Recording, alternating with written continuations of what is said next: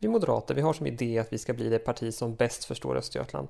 Därför pågår vårt arbete med Östgötaresan, där vi lär genom besök och samtal med människor över hela länet. Den här podden, Östgötaröster, är en del av det. Under de kommande åren tänker vi låta människor, olika människor och olika perspektiv komma till tals. Ung som äldre, landsbygd som stad, jordbrukare som student. Tillsammans är vi Östgötland och tillsammans kan vi utveckla en politik med båda fötterna i den östgötska myllan. Stockholm-Motala, Stockholm-Motala. Jag som anropar Östgötland med det här gamla radiokommandot, eller vad det nu heter, heter Edvard Hollertz. Och visserligen sänder jag inte från Radiohuset i Stockholm, däremot ifrån Kungsgatan. Ett stenkast från Stockholms central och ett annat stenkast från Hötorget. Och ni kan inte ana hur krångligt det är att spela in en podd. Eh, ja, vi går inte in på det närmare. Men eh, när det här poddavsnittet släpps för lyssning vikarierar jag som ledarskribent på Norrköpings tidningar. Där jag annars skriver på ledarplats en gång i veckan. Men nu får det vara nog om mig och nog med reklam för N T. Vi går vidare till lite annan reklam. Med mig här har jag Daniel Persson som är politisk redaktör på Svenska Nyhetsbyrån. Vars lokaler vi också sitter i just nu. Och som i alla fina sammanhang så ska han få en introduktion. Daniel är utöver politisk redaktör en av de ansvariga på Svenska Nyhetsbyråns skribentskola och har tidigare skrivit för Borås tidning, Gotlands Allehanda och Svenska Dagbladet. Välkommen och tack för att du är här, Daniel. Tack, Edvard. Du kan säga tack och något mer för jag ska ta lite vatten nu under tiden. Så att, eh. Men då kan jag passa på att berätta om vad Svenska Nyhetsbyrån är. Ja, men det är väl jättebra. Det är, vi är en, eh, en tjänst, vi, vi tillhandahåller material för ledarsidor för framförallt borgerliga landsortstidningar. Och det är alltså allt ifrån ledartexter till opinionsintervjuer och krönikor och debattartiklar. Och vad har vi för borgerliga landsortstidningar exempelvis som ni skickar ut grejer till? Det är bland annat, eftersom vi ändå rör oss i Östergötland, så är det bland annat Korren och eh, Norrköpings tidningar. Eh, vi har också åtskilliga tidningar i Småland, Värmland, hela vägen upp till eh, Norrbottens-Kuriren i Luleå. Svenska Nyhetsbyrån har även hand om skribentskolan. Vad är det för någonting? Det är en utbildning som kom till för snart tio år sedan eftersom det fanns ett behov av kvalificerade vikarier för ledarsidorna ute på landsortstidningarna. Så nu är vi igång i nionde året i år som vi utbildar tio personer för att bli ledarskribenter helt enkelt. Och efter ni hade startat den här så, så kom det en kopia? Flera, absolut. Men det är som vanligt, originalet är bäst. Originalet är bäst. Så den på Aftonbladet är inte så mycket av? Ja, det är väl ingen som har sett något riktigt resultat av den, kanske. Eh, innan vi djupdyker för mycket i det där så ska vi komma till poängen med att det, det här var inte bara reklam. Utan det, det vi tänkte komma fram till med att berätta vad Svenska Nyhetsbyrån och Skribentskolan är, är, är att Daniel Persson, du har ju suttit och tagit pulsen på samhällsdebatten under ganska lång tid. Och eh, det blir ganska spännande för att jag tycker bara under den korta tiden som jag har gjort lite samma sak så känns det som det varit en enorm förändring.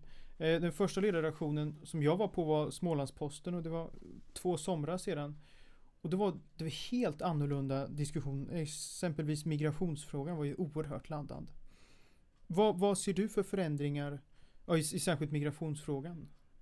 Ja, du hade ju fördelen att komma in i en period när förändringarna verkligen skedde. Det är, och det började luckras upp i och med migrationskrisen som vi, hade, som vi upplevde då.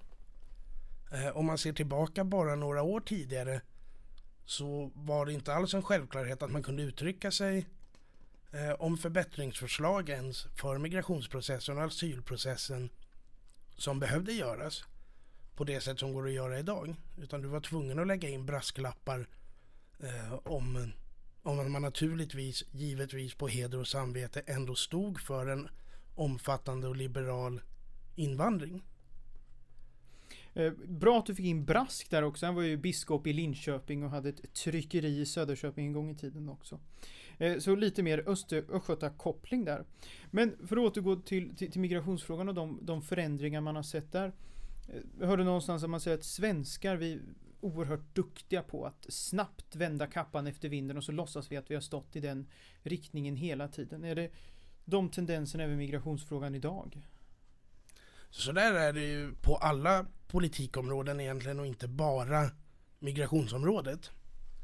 Utan vi, vi byter gärna åsikt och låtsas som att vi haft samma hela tiden, och det gäller egentligen alla partier. Just nu så ser vi att det främst drabbar Moderaterna, som har bytt ståndpunkt i flera frågor och låtsas lite till hälften att det är en fortsättning av den förda politiken, och med hälften försöker ta avstånd från den gamla politiken. Mm. Och det här leder till väldigt stora trovärdighetsproblem. Kommer, kommer de här krånglet och problemen fortsätta kring migrationsfrågan, och kommer den fortsätta utvecklas? För, det, det kommer förmodligen fortsätta. Det är lite av en svensk paradgren på det hela taget att inte göra förändringar på ett område förrän det är för sent. Ehm, och, och sen så gör vi enorma förändringar eh, därför att vi är i ett krisläge. Ehm, och sen är det ingen diskussion om det egentligen förrän det är för sent igen. Landet lagom är inte så lagom i den här frågan då? Inte, inte i de här frågorna, nej. Det verkar också finnas en fara i, när man just inte är lagom heller, att det slår över för mycket åt olika håll också. Ja, så blir det ju alltid. Vi, vi har ju väldigt svårt att balansera. Det här, det här gäller ju inte bara migration, utan det gäller ju alla frågor. Det är, se, man kan gå tillbaka till nittiotalet och se hur Socialdemokraterna över en natt svängde i E U-frågan.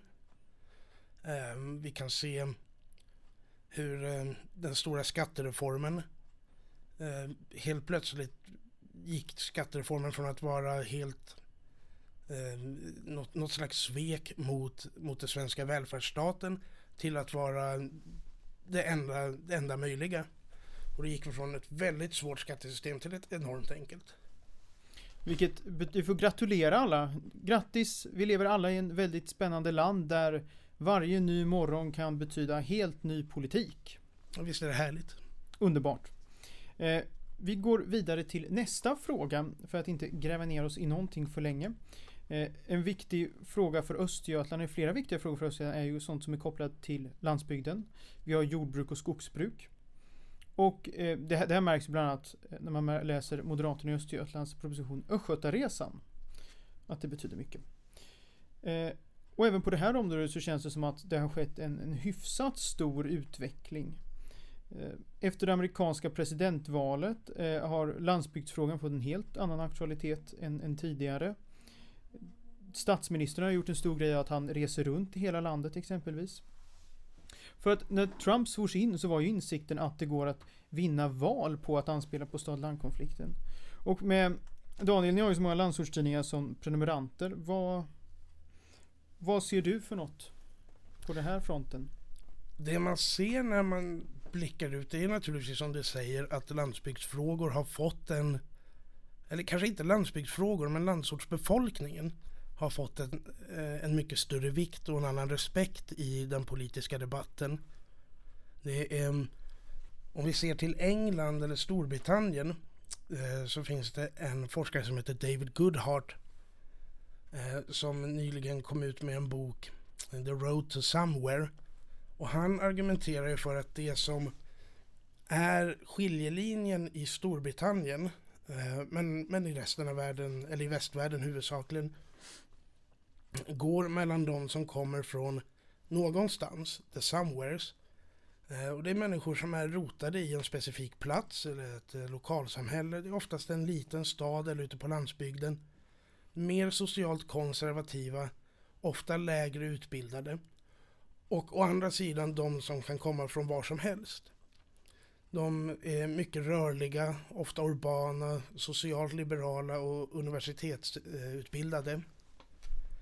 Och han citerar i den här boken undersökningar som visar att de, the somewheres, utgör ungefär halva befolkningen, medan the anywheres står för ungefär tjugo till tjugofem procent och resten befinner sig någonstans mitt emellan. Och när det, det som många då upplever är att politiken har allt mer kommit att utformas för och av de här tjugo till tjugofem procenten av befolkningen. Och det ser vi väl precis lika mycket i Sverige som vi ser i U S A och i Storbritannien. Mm. Vi har um, allt ifrån flygskatter, kilometerskatter, automatisk uppräkning av bensinskatten. Det är... Ja, ja och här, här kommer vi in på, på frågor som lätt bakas ihop i, i, i land, under landsbygdsparaplyet om, om man så vill. Jag tänkte bara flika in lite också nu som om de bofasta och icke-bofasta, om vi kan kalla det lite, absolut. lite, lite i, i den uppdelningen. Och det, det är en snapsvisa som finns där man räknar upp massa olika östgötska orter och sen så ska man skrika och eh, ropa ut, eller sjunga heter det kanske, ordentligt när, det varierar när ja, ens egen hemort kommer som ah. Fornåsa tror jag med den bland annat. Det, det var jag minns. Eh, Söderköping. Söderköping finns med, Sankt Anna ringarum vet jag faktiskt inte om det är med. Tragiskt. Eh, men vi var ju inne på, på de här andra frågorna som, som handlar under landsbygdsparaplyet mm. eh, och har fått eh, väldigt eh, stor plats. Eh, du nämnde de olika som har att göra med, med, med transporter. Kilometerskatten som, som är försvunnen eller som drogs tillbaka. Har vi sett den för sista gången tror du? Knappast. Regeringens uttalade målsättning har också varit att återkomma med ett förslag som har, har någon slags förutsättningar att kunna genomföras, vilket förmodligen inte är möjligt. Flygskatten exempelvis, när, när vi spelar in det här så är det högst oklart var den tar vägen. Eh, och det, ja, det är ganska mycket som är oklart för tillfället eh, kring det, men, men vi kan väl ändå se åt, åt vart det barkar med, med sådana här frågor. Trenden är ju väldigt tydlig. Regeringen försöker driva igenom den här sortens regleringar. Mm. Eh, motståndet är lyckligtvis ganska kompakt. Mm. Sverigedemokraterna står huvudsakligen med allianspartierna eh, och utgör...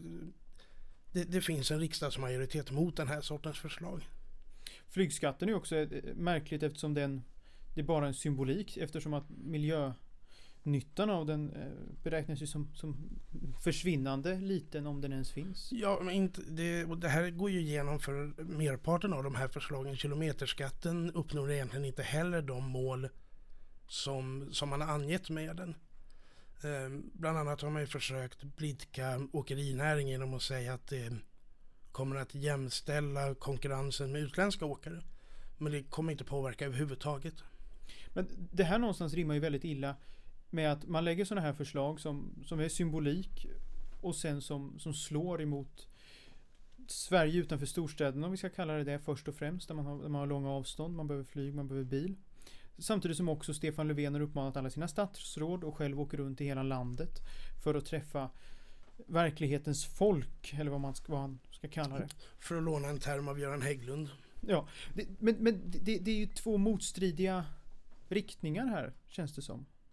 Ja, Socialdemokraterna har ju just nu inställningen att de ska stå med en fot på vardera sida av varje fråga. Det är, de kämpar just nu på att etablera en bild av sig själva som ganska konservativa å ena sidan. Med eh, hårda tag, säkerhet, eh, hårda tag mot invandring egentligen. Eh, ett av Stefan Löfvens främsta mål är att vi inte ska komma tillbaka till situationen som... som rådde tjugo femton. Det, och det kan man förstå, för blir det så igen så kan han glömma att bli omvald, så det, det är inte helt märkligt. Eh, å andra sidan så håller man sig också med en närmast vänsterradikal agenda där man vill förbjuda, man försöker bakvägen bli av med friskolor och privata alternativ i hela välfärdssektorn. Eh, och egentligen på varje punkt så torgför Socialdemokraterna åsikter i båda riktningarna. Um, så det, det, är inget, det är inget märkligt att så sker även i landsbygdsrelaterade frågor. För det, även, det finns ju ett väldigt gott exempel under landsbygdsparaplyet på, på en annan sån här fråga. Det är den pågående skogsutredningen som mm. vi först får se resultatet av i mitten på oktober. Eh, för att å ena sidan så har man en nyindustrialiseringsstrategi som regeringen la fram för över ett år sedan. Februari om jag inte missminner mig. Där man förklarade att skog, det var oerhört viktigt och skogsindustrin den skulle fortsätta att bygga Sverige. Samtidigt så har man en skogsutredning eh, som, som, tidigare, som tidigare i alla fall har gått åt ett håll där man inskränkt äganderätt, eh, men utredare som var tvungen att avgå Och återigen, har vi, vart är vi på väg, Daniel? Ja, precis ditåt det verkar förmodligen. Eh, vad fan var jag tänkte på? Bra fråga. Och, och jag tar och sjunger här lite grann för att komma på vad jag tänker på. Så tittar vi här och bara försöker komma ihåg det här att ba, ba, ba. Det där, det, poängen är att det här är väldigt lätt att se. Hit me baby one more time. Ungefär så. Eh, eh, vad sjutton var det du sa? Jo! eh, här, här ser vi också ett av de här tillfällena då regeringen kontinuerligt står på båda sidor av en fråga. Eh, det är ju bara år sedan Stefan Löfven utnämnde skogen till en av de näringar där man kan få in nyanlända eh, i, på arbetsmarknaden. Det fanns nästan ingen hejd på hur många som skulle kunna aktiveras på det här viset.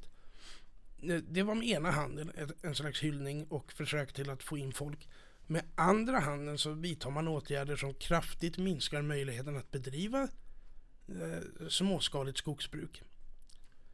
Eh, bland annat den här skogsutredningen som alla tecken som vi får pekar mot att man fortsatt går mot eh, en implementering av Århuskonventionen på skogsområdet också. Den kallas någonting annat också, den här Århuskonventionen. Den va? kallas Dårhuskonventionen på har vi relativt det. goda grunder. Eh, en, en annan, nu hoppar vi lite sån här grejer, men, men det finns också lite under landsbygdsparaplyet och vi kommer in på, på jaktfrågor och liknande. Och det vet jag att du har skrivit väldigt mycket om, Daniel, om vapenfrågan och hur regeringen har hanterat den. Vapendirektivet, Vapendirektivet. Ja. Det stämmer bra det. Det är En, en sällsynt dåligt hanterad historia egentligen från alla, alla håll. Det är, den är uselt hanterad av E U. Den är bedrägligt hanterad av regeringen. Och den är... Om, om vi ser till svenska politiker i Europaparlamentet så har Moderaterna faktiskt gjort absolut mest. Anna Maria Corazza Bildt framförallt, men också Fjellner har gjort ett enormt jobb för att se till att direktivet blev eh, förnuftigt och potentiellt oskadligt för Sverige. Snabbt, kan vi, de som inte har helt koll på vad det mm. handlar om, vad... Eh, problemet är ju också att det har varit lite svårt att sätta sig in i vad det här vapendirektivet har varit för någonting. Eh, när det kom från kommissionen efter terrorattackerna så blev det framställt som en åtgärd mot terrorism. Vilket var helt fel. Det är, det är en fråga om, om den inre marknaden och harmonisering. Och det finns saker som direktivet gör som är behövligt. Det handlar om eh, förvaring av vapen och vapendelar som i stora delar av Europa sker väldigt, väldigt knapphändigt. De förvaras precis hur som helst. Du kan ha den under sängen, det är inget problem. Eh, men i och med direktivet så ställs det krav på Eh, säker förvaring, alltså vapenskåp mm. helt enkelt. Eh, och det, det finns ett par sådana där frågor som, som verkligen behövde åtgärdas. Problemet är att man också tog in massa andra saker. Man började klassificera om vapen och vapendelar, flytta vapen mellan olika kategorier. Vapenpasset är ett annat sånt där problem. Det blir svårare att eh, att resa och tävla och skjuta eh, runt om i Europa. Och det, ett av problemen är också att många av de här sakerna går, kommer det gå att få undantag från de här potentiella problemen, men det måste varje medlemsland göra självmant. Men ha, vi, vi har en situation där det blir väldigt svårt att ha ett, ett vapen legalt, men det, det hade det blivit det svårare blir att ha ett illegalt vapen. Det blir åtminstone svårare att, att ha legala vapen potentiellt. Problemet med den här biten ligger ju i att det kan vara så att det inte kommer att påverka särskilt mycket alls. För de allra flesta så kommer det förhoppningsvis att kommer förhoppningsvis inte att märka det alls. Men det beror helt på hur regeringen väljer att implementera det här nya direktivet. Och den perioden har precis kommit igång. Givet hur regeringen har be- agerat under förhandlingsprocessen av direktivet, där vi har sett väldigt tydliga bevis på att eh, regeringen säger en sak men gör en annan, eh, så är det väldigt svårt att lita på regeringen. Och det är också svårt att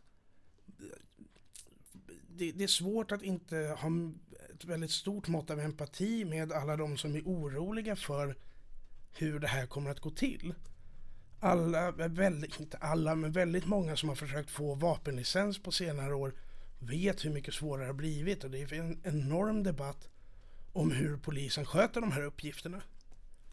Och de personer som har varit drivande i att försvåra för många sportskyttar och en del jägare att få vapenlicenser är också, kommer också vara med i den här implementeringsprocessen. Vad bra, då har vi avklarat ytterligare en djupdykning i en fråga, och förhoppningsvis är det något man kan ta med sig vidare av. Vi tänkte även beröra lite kort åkermarken och vad som händer med den. Oh. En hjärtefråga för mig i alla fall. För att det man kunde se i den senaste S C B-statistiken var att åkermarken fortsätter att minska. Det var en fördubbling jämfört med tidigare år som hade försvunnit. Det rör sig om tiotusentals hektar varje år. Ofta den bästa, eftersom att städerna byggs runt den bästa åkermarken. Det var där man förr i världen kunde få fram mat. Vi kan tänka på Norrköping som har Malmölandet, Linköping självklart med slätten och Vastena och de trakterna. Mycket av det här problemet beror ju på att man inte förstod att arbetspendla på fjortonhundratalet. Ja, precis. Det, det är där vi har det. Och hade vi haft höghastighetståg redan då så hade vi... Mycket haft, hade varit löst idag. Vi hade haft mycket mindre huvudvärk i ja, ja. de flesta frågor. Så, men, men nu står vi där vi står. Vi har inget gammalt höghastighetståg. Eh, men den paradoxen vi tänkte komma in på här, det är det att man diskuterar väldigt gärna hur man ska odla. Om det ska vara ekologiskt och om man ska bespruta med vad och hur och... och så vidare, men, men inte riktigt att det finns någonstans att odla och att det finns vettig mark att göra det. Tror du, Daniel, kommer den här kommer vi se mer av den här frågan, eller kommer det fortsätta som det gör nu? Jag hoppas att vi får se mer av den här frågan. Det vore väldigt bra för alla inblandade. Eh, om det traditionella jordbruket, kunde, alltså det så kallade kemikaliejordbruket, kunde få lite av en upprättelse av sitt rykte, så vore det väldigt bra för alla inblandade. Men det, det är också en sån där fråga som är död. Den går knappt att diskutera. För om du säger att ekologiskt inte är bra på alla sätt och vis, så betraktas det lite som en knäppjök. Och där närmar vi oss ju faktiskt någon, någon trevlig hopkoppling med vad vi pratade om tidigare. Att frågor kan ta en snabb och oväntad vändning. Har vi en pandemi utanför landet eller någon katastrof som gör att vi inte får importen på mat och gå ihop, så kanske, kanske det här kan vända ganska snabbt. Ja, det vore väldigt tråkigt om det behöver gå så långt. Eh, precis som du säger så har vi ju eh, allt mer, vi har ju alltså, sett globalt så är ju åkermarken som vi har i Sverige, all åkermark som vi har i Sverige är förstklassig i ett globalt perspektiv. Den är, eh, och det finns väldigt mycket som talar för att moraliskt sett så bör vi utnyttja den så gott vi kan för att producera mat. Samtidigt så måste vi någonstans också acceptera att städer växer. Och det kommer att gå åt åkermark i den processen, naturligtvis. Samtidigt så bör man ju inse också att städer är inte omgivna av åkermark alena, utan det finns ju skog och eh, ja, framförallt skog. Det är svårt mm. att göra så mycket åt berg. Mm. Eh, men framförallt, det, det, det finns skogspartier och andra andra marker runt omkring som sällan tas i anspråk för stadsutbyggnad. Och där är någonting som man bör se över, därför att de markerna är oftast skyddade till skillnad från åkermarken som det är mycket lättare att använda. Mm. Så det gör att man reflexmässigt alldeles för ofta väljer att bygga just på åkermark, även om det finns bättre och mer varierande alternativ. Absolut, det blir, det blir lätt något riksintresse för eh, friluftsliv eller liknande, eller kommunalt intresse för sådant. Eh, men nu har vi talat om att bygga på åkermark och hur snabbt frågor kan svänga, och det här känns väl som en lagom eh, avslutning för, för det här, och förhoppningsvis har man fått med sig någonting man kan eh, bygga vidare på i tanken och förhoppningsvis grubbla lite över. Så som avslutning, Daniel, vill du säga något innan, innan vi rundar av ordentligt här? Nej. Nej, inget mer. Så då säger vi från Stockholm till Motala och resten av Östergötland önskas en varm och härlig sommar. Hej då! Hej! Om du vill följa hela vårt arbete med Östgötaresan eller bli en del av den, besök östgötaresan punkt se eller sök efter Östgötaresan eller Moderaterna i Östergötland på Facebook. Vi hörs och hoppas att du får en fin sommar!